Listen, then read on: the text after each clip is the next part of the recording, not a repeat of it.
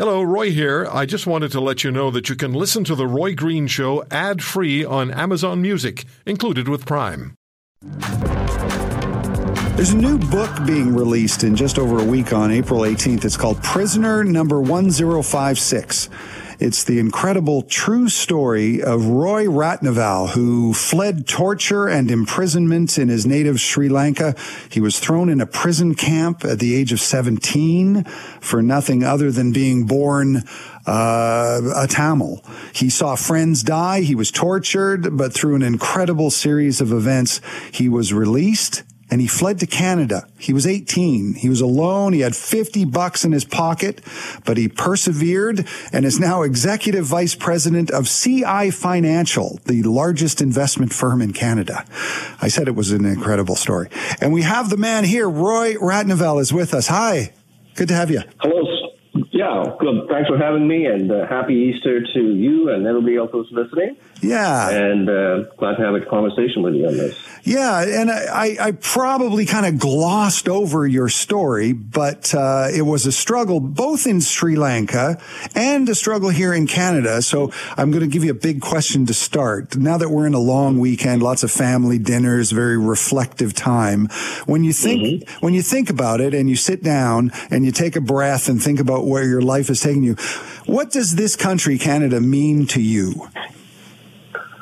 Well, that is an excellent start for this conversation. Um, and I always say that um, we are all worthy of the life we desire, but it can only happen under the right conditions.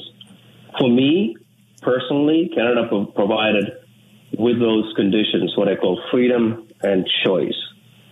So I would say starting with that, and and in terms of you know, when I came here at uh, Pearson International Airport on April 19th, um, 1988, so about 35 years ago, given my background as a prison prisoner, um, the first thing I noticed when I landed here was the uniformed officers staffing the airport security and the custom desk.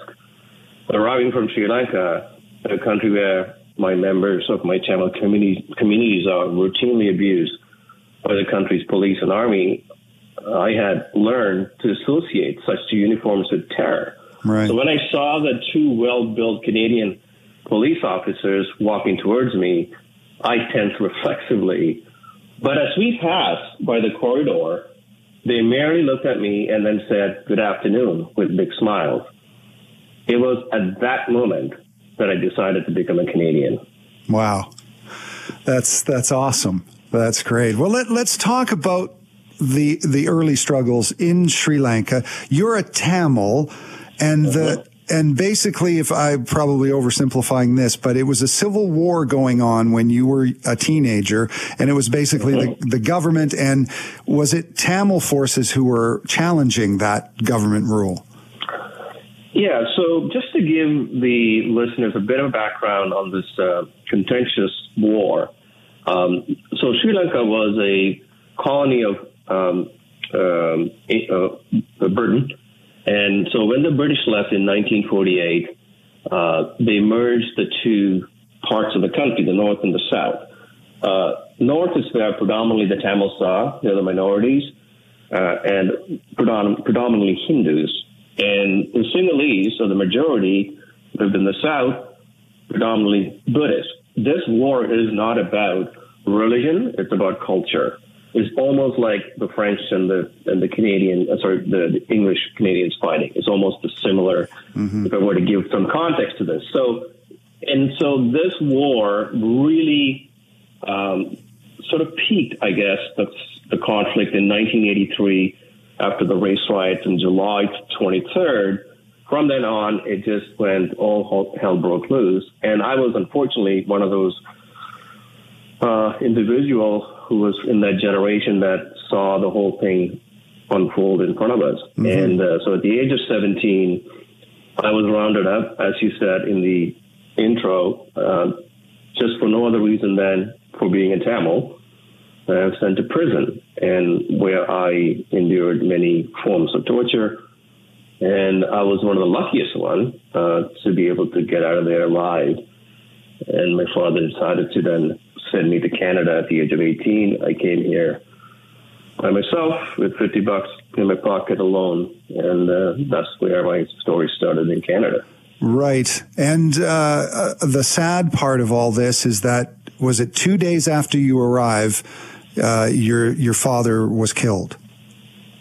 That is correct. Um, so I landed here on the 19th of 1988, uh, April, and uh, two days after I landed, 35 years ago, he was killed.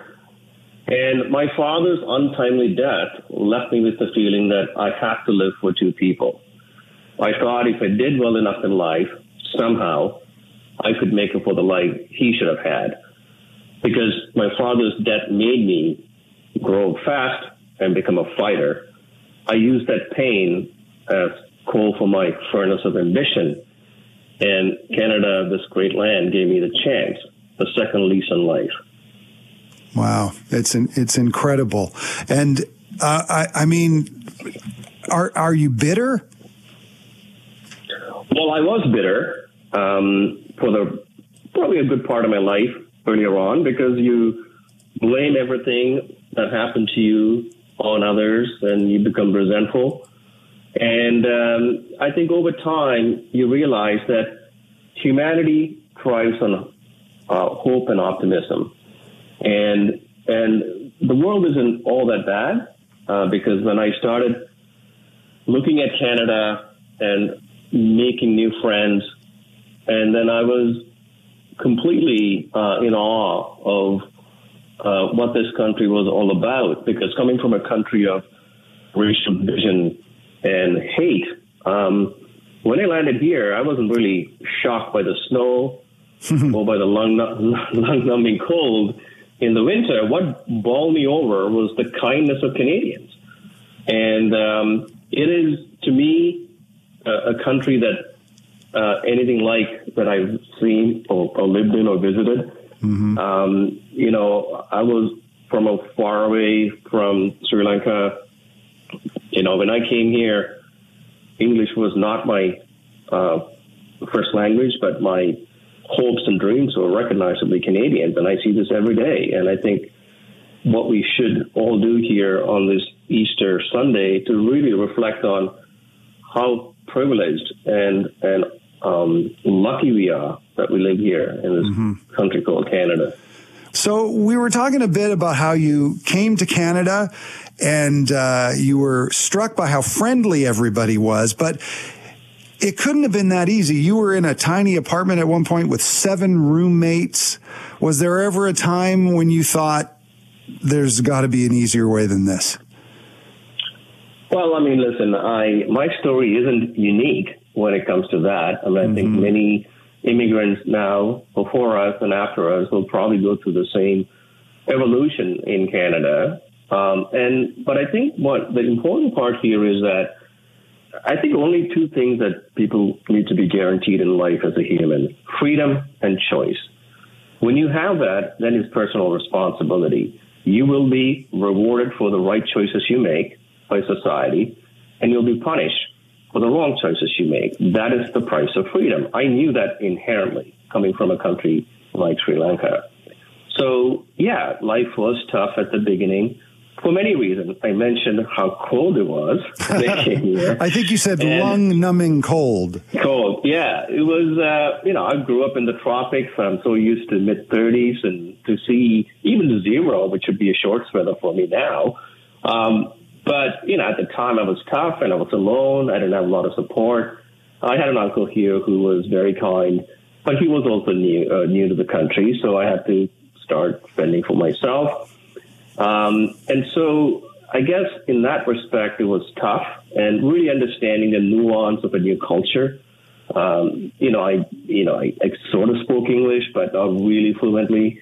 So I really had to learn all that. Um, and then really understanding how Canadian Canadian function, a Canadian society function, to really assimilate into the mainstream, coming from a country where I had no other opportunity ever before. So those things were challenges, but they are challenges uh, in the sense of it's not unique to me, and every single person who came here had to go through that. But other than that, you know, there were plenty of opportunities for me to get jobs, and I had three jobs. Um, you know, I would work in a factory during the daytime, and then work clean buildings at night, and then work as a security guard in the weekends.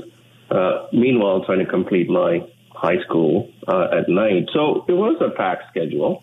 Um, but you know what? Um, there is a dignity in hard work, and uh, and I think when you have fairness and a somewhat a level playing field, I'm not saying that Canada is perfect. No country is, but it's far better than what's out there outside of our borders.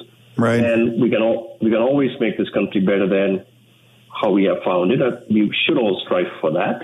Um, but yeah, I mean, listen, um, I would say, you know, the, my belief is that um, the resistance makes people grow. Um, and I do believe that humans do better in adversity than in luxury. Right. And having that little bit of adversity at the beginning, um, it's like going to the gym. You know, resistance makes your muscles grow. You need that resistance, and I, I had that. I still have that. We all have them, and I think fighting through that is the is the human condition. Right, and you talked earlier about uh, the personal freedoms that that we have in Canada that you did not have in Sri Lanka. Um, right. You know, basic rights that were denied you. And when you see what's going on in the U.S., for example, and around the world, a lot of democratic countries kind of being tested now, populations right. being divided, uh, authoritarian governments, uh, you know, gaining ground. Do you see parallels with what you saw happening in Sri Lanka uh, to the Western world? Yeah, you know, that's a very important question, and it's something I tackle at the very end of the book because the book isn't just about immigrant boy came to Canada and made a living and all that stuff. And that, those kind of stories are many in Canada, and as they should be. But what's the third act here? What am I trying to tell the the audience out there, the readers out there? And I'm saying this: it is far easier to denounce freedom than to attain it. And you need to talk to people like ourselves who acquired freedom that were born into it. So to me, freedom of speech is non-negotiable Western value. We all need to die on this hill. Free speech is a core to Western civilization and to identity. So I beg of everyone to really be uh, on alert for any time a personal freedom is restricted by governments or organizations, we need to speak up. That is the only uh, view or, or, value that is consistent with our democratic ideals. Mm-hmm. And and freedom of the press, um, the the media is attacked a lot, and I'm guessing in Sri Lanka the media acts a little differently. Yeah, and I say this, and not even jokingly, in Sri Lanka, Sri Lanka guaranteed freedom of speech, but never guaranteed freedom of, uh, uh, never guaranteed freedom after speech. Um, and I think that we need to be on alert for press freedom uh, in this country, in every country in the world, especially um, Western civilization. And and as much as some people may not agree with my statement on this, and I think that Western civilization is the most freest, fairest society ever created by humans. And and I'm saying this as someone who lived on the other side of the planet, where I experienced uh, such um, oppression and bigotry of uh, epic proportion, and it still happens around the globe. And I think that's why we should cherish what we have and protect it it's our, it's our duty to do that as Canadians. Right. So, when did you decide to, to write this book? When you were in your tiny apartment with seven roommates, did you ever think this, this would make a good book, or or was it much later than that?